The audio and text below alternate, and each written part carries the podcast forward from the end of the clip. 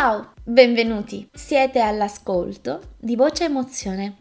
Io sono Liliana e farò di tutto per tenervi compagnia.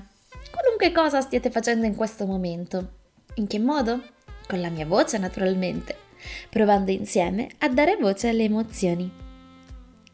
Partiamo subito con una premessa, doverosissima da parte mia perché non sono una specialista né della voce né tantomeno delle emozioni, ma sono solo un'appassionata di che cosa? Mi direte voi? Beh, del mondo del bello innanzitutto, quindi dell'arte in generale, della letteratura in particolare, ma cosa che mi sta molto più a cuore è sicuramente l'arte della recitazione. Quindi la premessa che vi voglio fare è che sicuramente non esiste un modo emozionale, interpretativo, di restituire un testo, ma sicuramente abbiamo varie chiavi di lettura, anche perché una lettura per definirsi espressiva, cioè emozionale, deve quanto più possibile essere naturale. Quindi quello che mi spinge a soffermarmi sull'argomento è proprio la continua sorpresa di riuscire a far sì che la costruzione di un'emozione sia poi capace di suscitare un'emozione vera. Pensiamo appunto all'arte della recitazione. Il bravo attore non è quello che impara perfettamente la parte a memoria, ma colui che sarà in grado di portare fuori la sua emozione coinvolgendo emotivamente lo spettatore tanto proprio da renderlo partecipe di quanto sta avvenendo sotto i propri occhi. In questo caso amo definire l'attore un ladro, perché tutto ciò che fa un bravo attore proviene da tutto ciò che sta alla portata di ognuno di noi. Mi spiego meglio. L'attore ladro ha semplicemente, ovvero ha portato fuori ciò che ha preso dal mondo, in particolar modo l'avrà preso da te che mi stai ascoltando, ma anche da me che sto parlando e da tutto ciò che ci circonda. Quindi potenzialmente ognuno di noi, ebbene sì, ognuno di noi può ambire a diventare un attore, ebbene sì. Quindi in linea di massima, se andiamo ad analizzare la parola emozione, fondamentalmente sta per mettere fuori, per portare fuori in movimento. Tant'è vero che in termini evolutivi o darwiniani proprio l'emozione corrisponde all'azione, cioè la capacità dell'individuo di reagire alle situazioni, non utilizzando processi cognitivi, e può essere un punto di partenza per quello che sarà il nostro viaggio attraverso la voce emotiva, attraverso le emozioni. Ciò che posso dirvi che ho appreso nel tempo coltivando la passione per l'arte della recitazione è che se riusciamo a dare ad ogni parola una forma, un colore, un movimento, vi assicuro che saremo in grado di creare una vera e propria musica emotiva. La voce ha un potenziale così immenso che, se usata con un obiettivo chiaro e preciso, ha la capacità di emozionare, di trascinare emotivamente chi ci sta ascoltando, chi è dall'altra parte. Quindi adesso l'esperimento è quello di mettermi in gioco, no? Io per prima. Adesso proverò a leggere dei brani, un testo tratto dal Gabbiano di Chekhov, ed è il monologo di Nina. Lui non credeva nel teatro, rideva sempre delle mie fantasie, e a poco anch'io smisi di credermi e mi perdetti d'animo. E poi le sollecitudini dell'amore, la gelosia, la continua paura per il piccolo. Divenni meschina, mediocre, recitavo sconnessamente, non sapevo che fare con le mani, non sapevo stare sul palcoscenico, non dominavo la voce. Non puoi capire la condizione di chi si sente recitare in maniera orribile. Io sono un gabbiano, che c'entra? Ricordi, uccidesti un gabbiano, giunse un uomo, per caso, lo vide e per passare il tempo lo rovinò. Un soggetto per un breve racconto, che c'entra? Di che stavo parlando? Oh, della scena. Beh, adesso sono diversa. Ormai sono una vera attrice. Recito con piacere, con entusiasmo. Mi inebrio sul palcoscenico e mi sento bellissima.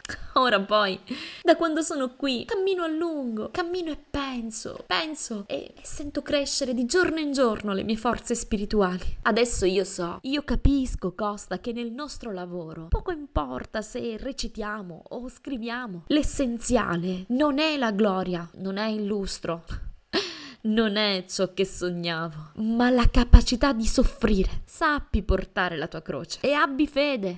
Io ho fede e questo mi allevia il dolore e quando penso alla mia vocazione non ho paura della vita. Il prossimo brano che vi propongo è di tutt'altro genere. È tratto dal libro edito nel 2017, Meglio soffrire che mettere il cuore in un ripostiglio, di Susanna Casciani. Noi brilliamo senza neppure saperlo. Certe volte mi succede di sentirmi invisibile, di pensare di non poter fare la differenza nella vita degli altri, di non esistere. Mi viene qualche dubbio soltanto quando passo davanti ad uno specchio e vedo la mia faccia stanca che mi fissa con aria contrariata. Certe volte mi convinco che ogni mio gesto sia inutile, che i miei respiri siano soltanto una perdita di tempo. E l'indifferenza della maggior parte della gente conferma quasi sempre questa mia teoria. Poi però ci sono alcune persone che, anche quando mi sento spenta, riescono a vedere la mia luce.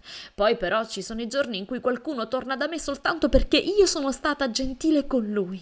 Poi però ci sono i giorni in cui mi dicono sei bella e io invece ero convinta di essere un disastro. E mi dicono stai bene così spettinata? E io pensavo di no. Stai bene così struccata? Io pensavo di no. La verità è che non esistono giorni che non servono a niente, perché anche i giorni che si assomigliano, anche i giorni più grigi, sono necessari. Non esistono sorrisi che potevamo risparmiare, parole gentili che era meglio non dire. Serve tutto. Noi serviamo, noi brilliamo, senza nemmeno saperlo.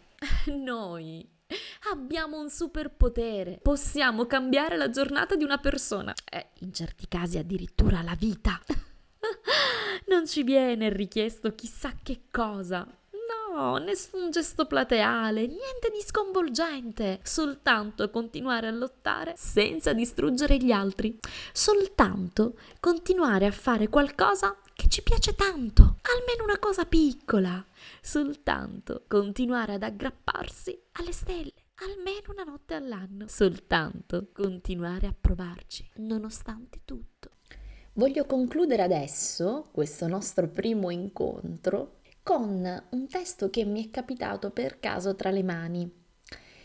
Non so se vi è mai successo che leggete un libro, poi lo riponete, dopo diverso tempo lo andate a riprendere con la curiosità di finirlo, magari. In particolar modo mi riferisco al testo di Leo Buscaglia, Vivere, amare, capirsi. Mantenete la vostra dignità, mantenete la vostra integrità.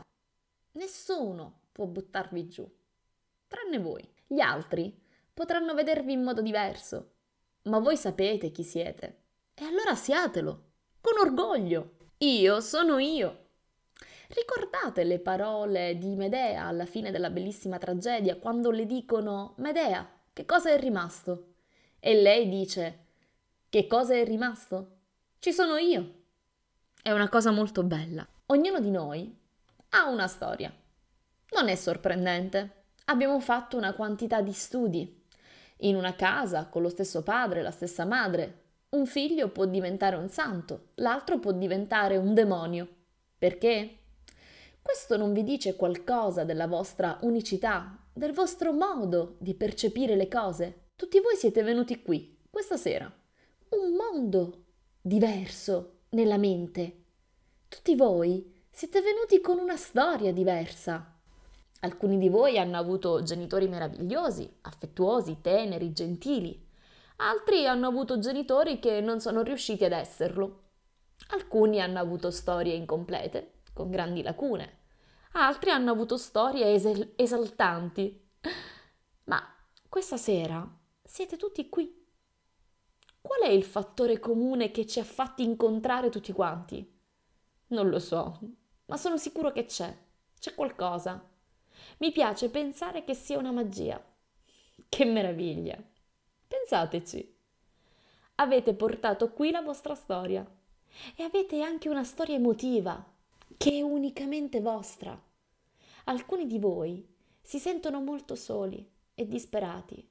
Alcuni di voi sono molto confusi. Alcuni sono amareggiati. Alcuni sono contenti. Alcuni portano ogni sorta di vibrazione meravigliosa. Tutte queste cose sono valide, sono tutte buone, tutte belle.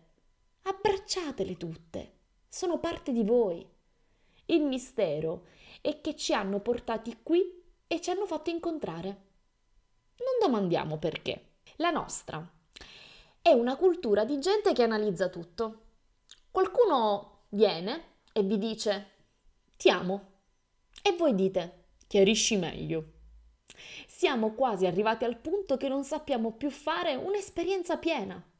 Tutto ciò che giunge fino a noi passa attraverso uno strano congegno filtrante e quando ci arriva non è ciò che è ciò che noi vogliamo che sia e perciò noi non cambiamo, non facciamo progressi, non maturiamo, continuiamo a fare le stesse cose giorno dopo giorno.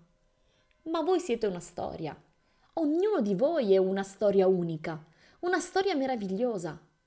Qualunque sia questa storia, non potete cambiarla. Amatela, abbracciatela, reinventate voi stessi e applicate il perdono. Non potrete mai scegliere la vita se prima non imparerete a perdonare. Perdonate a quelli che vi hanno fatto del male. Imparate a perdonare. Dite: va bene così, perché se non lo fate, allora vi porterete tutte queste cose sulla schiena e saranno un peso enorme. Se imparerete a perdonare, potrete staccarvi di dosso questi pesi. Lasciate andare. Imparate da esso e lasciate andare. Dunque, siete un passato? No, siete anche un futuro. Lo sapete. Ma chi può giudicare cosa sarà il futuro? Nessuno può farlo. Quindi, perché preoccuparsi del futuro? Ecco, io concludo, perché poi continuo, eccetera. Infatti invito tutti quanti a leggere questo libro, poi magari più avanti, se vi è piaciuto, possiamo continuare a farlo insieme, molto volentieri. E mi auguro che questo primo episodio... per me è particolarmente emozionante, ve lo confesso. Mi sia piaciuto e in caso contrario me ne rammarico, proverò a far di meglio. Alla prossima, un grande bacio, ciao!